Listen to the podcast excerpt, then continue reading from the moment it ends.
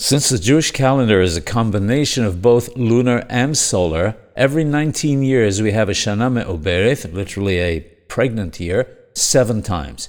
In order to synchronize the lunar and solar calendars, we add a month to our calendar.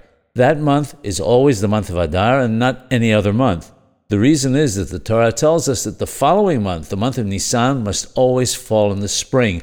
Indeed, the Torah refers to it as Hodesh Ha'abib, the month of spring.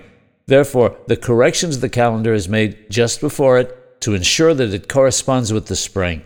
Purim is always celebrated on the second Adar in Shana Me'obereth. One reason is that on Purim we were redeemed through Queen Esther Aliyah Shalom, and in Nisan we were redeemed from the servitude in Egypt. In order to place the two redemptions next to each other, Purim is celebrated on the second Adar. Even though Purim is celebrated on the 14th of the second Adar, there are a few observances that apply to the same date in the first Adar. Tahanun is not recited on the 14th of the first Adar, nor on the 15th. Additionally, fasting and eulogies are prohibited. The exception is a eulogy for a Talmid Hacham, a Torah scholar, at the funeral.